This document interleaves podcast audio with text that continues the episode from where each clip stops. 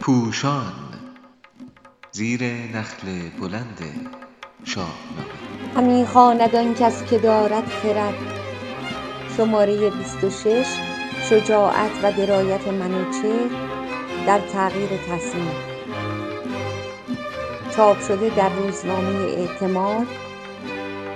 در تاریخ 5 بهمن 1398 نویسنده علیرضا قراباغی گوینده لیلا محمودی.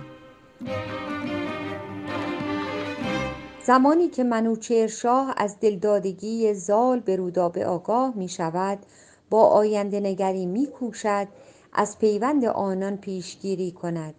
زیرا از یک سو می داند که فرزند پهلوان آنان از سوی مادر نژادی دیگر خواهد داشت که به ضحاک می رسد و از سوی دیگر احتمال می دهد که آن فرزند به دین مادر بت پرست یا برهمن خود درآید و در همراهی با مهراب تاج و تخت ایران را به دست آورد.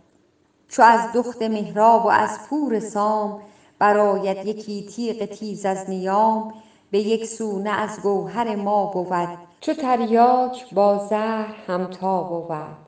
وگر تاب گیرد سوی مادرش ز گفت بد آگنده گردد سرش کند شهر ایران پرآشوب و رنج بدو باز گردد مگر تاج و گنج. بر همین پایه پیش از آنکه سام برای این پیوند از منوچهر اجازه بگیرد خودش او را فرا می خواند و گفت و گو را به سویی می برد که سام درباره مبارزه با دیو و پهلوانی از نسل ضحاک خودستایی کند. در گرماگرم تعریف ها منوچهر همزمان با آفرین گفتن و ستودن دلاوری های او ناگهان مأموریت تازه ای به او می دهد به هندوستان آتش اندر فروز همه کاخ مهراب و کابل بسوز. نباید که او یابد از تو رها که او ماند از تخمه اژدها. هر آن کس که پیوسته او بوند بزرگان که در بسته او بوند سر از تن جدا کن زمین را بشوی ز پیوند ضحاک و خویشان اوی.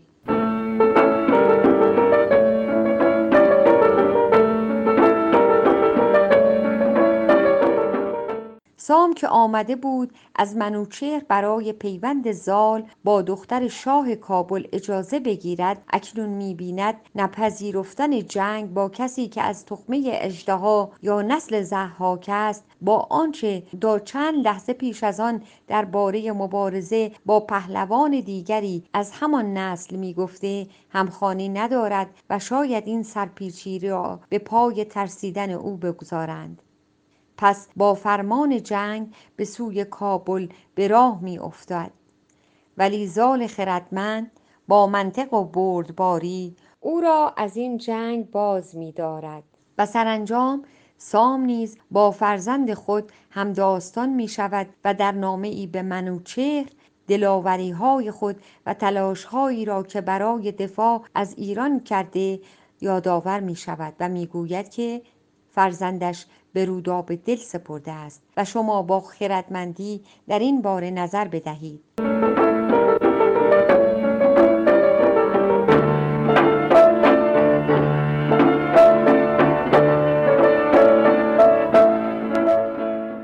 زال نامه را به نزد منوچهر می برد و در نخستین برخورد پاسخ نیکویی دریافت می کند اگر چه مرا هست دل زین دژم بر آنم که نندیشم از بیش و کم.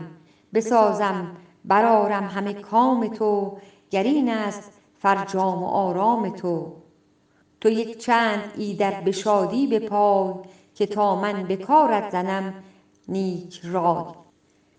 منوچهر که هم پروای سام را دارد و حرمت او را نگه می دارد و هم توانایی های زال را می ستاید پاسخ نهایی را به زال داده است. او می داند که تغییر تصمیم اعلام شده درباره جنگ با کابل به پذیرش صلح و از آن بالاتر رضایت دادن به پیوند با کابلیان کاری بس دشوار است و بیگمان با مخالفت همگان روبرو خواهد شد. ولی می‌گوید که نگران بیش و کم نخواهم بود. این مخالفت ها را مدیریت خواهم کرد و همه کام و آرزوی تو را برمی آورم و شرایط آرامش بخش و دلخواه تو را خواهم ساخت. پس شاد باش و نگرانی به خود راه مده. ولی برای آنکه زمینه های لازم را فراهم کنم باید در این کار خرد را به نیکی به کار بندم. پس ضروری است چند روزی بردبار باشی و در اینجا بمانی.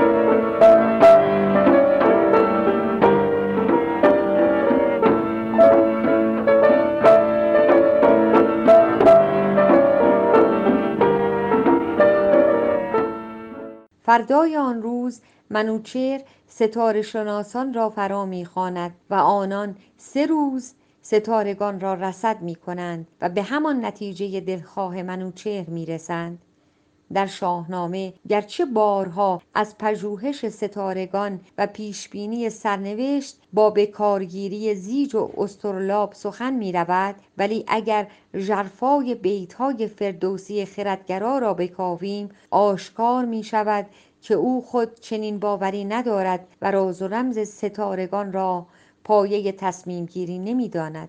برای نمونه در همان نامه سام به منوچهر در هیچ کجا سام نمی‌گوید که پیشتر نظر ستاره شناسان را پرسیده است و آنها گفتند تو را مژده از دخت مهراب و زال که گردند هر دو دو فرخ خمال از این دو هنرمند پیر ژیان بیاید ببندد به مردی میان. بدو باشد ایرانیان را امید از او پهلوان را خرام و نوید. این نشان می دهد که نظر ستاره شناسان حجت به شمار نمی آید. منوچهر نیز به نظر آنان برای تصمیم گیری نیاز ندارد بلکه از آن برای آماده سازی افکار عمومی و اقناع جامعه بهره می گیرد منوچهر آنچنان از خردمندی و پهلوانی زال آگاه است که پس از آمدن او از آشیان سیمرغ به میان آدمیان گفته است که فر کیان دارد و چنگ شیر دل هوشمندان و آهنگ شیر. خود منوچهر پیشنهاد کرده است که همه دانشها را به زال بیاموزند و در همان زمان او را به جهان پهلوانی برگزیده و منشور چندین سرزمین را به نامش نوشته است. پس اکنون نیز آزمودن شایستگی مطرح نیست. او می‌خواهد توانایی زال را به دیگران نشان دهد تا زمینه پذیرش همگانی برای تغییر تصمیم از جنگ به صلح فراهم گردد. پس در گام دوم موبدان را فرا می‌خواند تا هر پرسشی دارند از او بپرسند. فردوسی با نشان دادن اینکه موبدان تک تک زال را به چالش می‌کشند نشان می‌دهد که زال یکتنه همه آنان را حریف است. در زورآزمایی نیز همه پهلوانان به برتری زال اعتراف می کنند پس از انجام این سه کار منوچهر در نامه به سام حکم جنگ را باطل می کند و پیوند زال و رودابه را گرامی می دارد.